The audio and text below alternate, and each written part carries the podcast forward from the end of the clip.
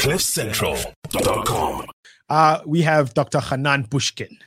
It's going to be okay. So, Dr. Hanan, we were just talking about Hey. Jada and Will. How are you? I'm doing great, guys. How are you doing? We're, oh, look, why is your voice rusty, Doc? Were you screaming at the rugby? Uh, I think everybody was. Uh, what a moment for South Africa. South Africa show we needed that. Cool. So yeah, we were supposed to have an open Q and A session here, but like I just find this Jada thing weird, Dr. Hanan. Like, how does this man say, like, what declare his love for this man?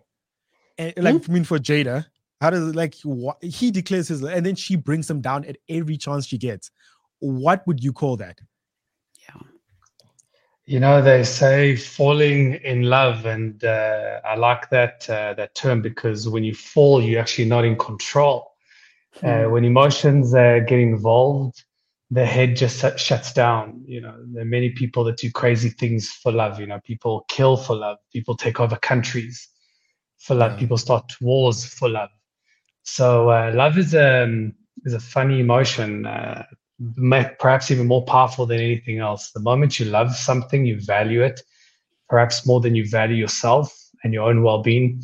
You're prepared to justify pretty much anything. So I've seen some um, what you would call crazy. Um, uh, illogical things happen and people uh, when when love is at the forefront of that logic so um yeah so i can understand why people do and say things like that Cool, Dr. Hanan. I don't know. Like, so I saw this thing trending on Twitter. It's kind of dark. So, like, for a Monday morning. But speaking about people do crazy things, right? So, like, uh, there's this story. Okay, right. I don't know. Yeah, let's just throw it out there. Northwest father arrested for allegedly raping newborn daughter. So, what is this, Dr. Hanan? This man is crazy, right? Like, that's the medical term. This man is sick in the head. Um, it doesn't take much for human beings to differentiate quite clearly between right and wrong. There's no debate. You know, sometimes, and I give the analogy when you go to the gym, and uh, how do you know whether you're lifting a weight that's really strenuous Yeah. or whether you've crossed that point where you're actually injured? And everybody says the same thing when you know, you know. And when you're injured, you just, I know, I know it's no longer strenuous, I'm injured. And when it comes uh, to right from wrong or differentiating right from wrong or good from evil, human nature, we've got this in, innate, um, almost like a radar and machine inside of us that can judge it quite clearly. And this is, this, there's no question about it. There's no justification. This is just pure evil. Uh, to Yeah. even give it a diagnosis would be doing it a lot of injustice. Mhm. Uh, there's no justification for it. You know, a lot of people go, "Oh, it's mental health that caused X, Y, and Z." Sometimes this, especially in this kind of case, it's not mental health that caused anything. It's pure, pure evil, and there's no justification for such Yeah. for such actions. And it's it's such a it's obviously a very sensitive subject, um, but it does make me remember um, a, a, an amazing documentary that I watched on a trailer park, pr- which is reserved, preserved, Mm. reserved exclusively for um, pedophiles in America, and um, it goes quite in depth and interviews these guys. Some of them have have never actually committed an act, but they know they're pedophiles, and they've removed themselves from society themselves. And yes, I see from M- MM, can such a person be re- rehabilitated? There are all those questions. But I think when it comes to the story we're referring to here, it's on another level completely. Um, is it is there brain science behind it? Again, I'm thinking maybe pure evil in this case. When you're looking at like pedophilia, there is now research into how their brains work, and you are able to see physical differences. But again, how far are we going to actually justify something like this, like you said? Yeah. Yeah. You know what, guys? The the truth is, human beings, we have some really, and we allow ourselves to have some really, let's call it twisted, um, or let's call it abnormal fantasies, and that's okay. You know, some people fantasize about all weird and wonderful things, but we still keep to the bounds of what civilized society would deem is acceptable. We ask for permission, we engage in conversations, we meet the other person in a, in a manner that's appropriate for the other person for the relationship. But sometimes these fantasies cross the line of inappropriateness, where you actually subject somebody to mental, physical, uh, emotional, spiritual trauma, and rape. And uh, that is that is when it crosses the line, and it's no longer something that I would no longer consider mental illness, but a complete unjustified sickness. Um, so, can a person like that be uh, rehabilitated?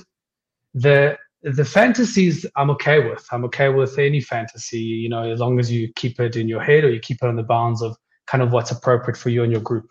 But the moment you act on it and you have an urge to act on it, that is when you should seek medical advice. Can that person be rehabilitated? Well, it works on a spectrum. The people that are kind of mildly uh, attracted and are mildly, um, let's call it geared towards that kind of action can be the people where it's a lot more severe and they've already actioned such fantasy, it's a lot more difficult, even impossible.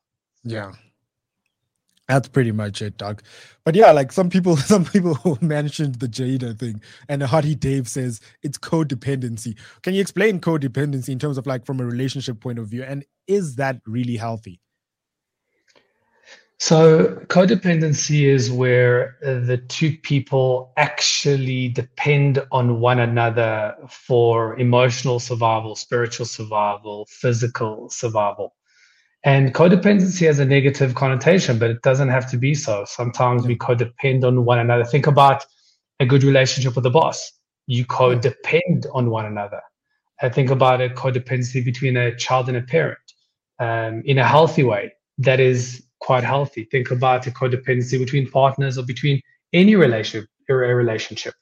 If you codepend on one another in healthy ways, and, and I'll define what healthy means.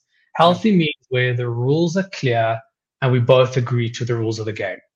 So a, a healthy relationship and a healthy codependency where the rules are clear and every party in that game agrees to the rules of the game. But the moment the codependency is based on rules that are unclear or based on a power struggle, one person takes control over the other person without their permission, that no longer is deemed healthy. So codependency can be healthy if the rules are clear and everybody agrees to the rules and everybody plays by the rules. But when it's the opposite, then it's incredibly unhealthy. Talking about the rules of the game, um, and perhaps tending towards a, a, a, lighter outro to what we're talking about today. But uh, watching the rugby, as I mentioned over the weekend, in the presence of two primary school kids who were much more abusive of the opposing team than I would have cared to have been. Sort of, you know, we hate we hate the English and these fists in the air. But what was also quite um, interesting to observe was that the adults were allowed to swear during the match and fluke like you won't believe, and it was allowed only during the match. So that that got me thinking about how how damaging, if at all, is swearing in front of children at a young age. Um, how would it change their mindset or psychology as they're very impressionable and growing up? You know, swear words. Um, and is it okay as a parent or as a group of adults to say, listen, we're going to fluke. It's, it's going to be, it's going to be rough out there, but you mustn't do it. And we'll stop at a certain time. Is that like fair? So I always tell my adult patients that come here for uh, their children that I, I can't tell you what's right and wrong for your family, but what I can tell you is this our job as parents is to guide and ensure that our kids are ready for the real world. And for that, we've got to mimic the real world.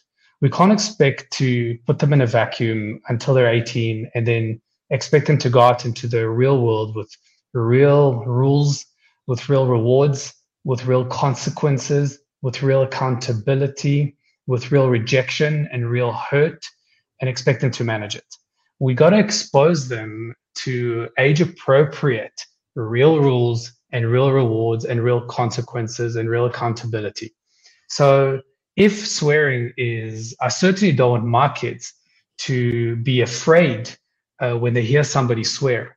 But to mm. one parent, it might be, you know what, that's not appropriate for my world, and I don't want my child to be exposed to it. Okay, well, if you think that you can put your child in a vacuum once they enter into the real world and have them okay with not hearing it or think that they won't hear it, well, then that's okay. Then guide your children, give, give them a small sample of what the world looks like when they leave the house. But for most parents, they go, well, I want my child to not fear it. I'm not going to expose them to what they are more capable, uh, um, more more than capable in, in handling.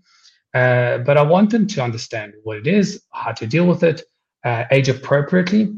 So, in short, what's right for one family is wrong for another, but prepare your children for the real world once they leave. Exactly, yeah. Dr. Hanan. Exactly. And joking atheist says he has a codependency with coffee. Same here, but I'm cutting off. Well, coffee doesn't depend on you. well, yeah, that is true. That is true. So, yeah. So, as we hit the top of the hour, nice seeing you, Doc. Always a pleasure. Thanks. Uh, thanks, guys. Have a wonderful weekend. You too, Doc.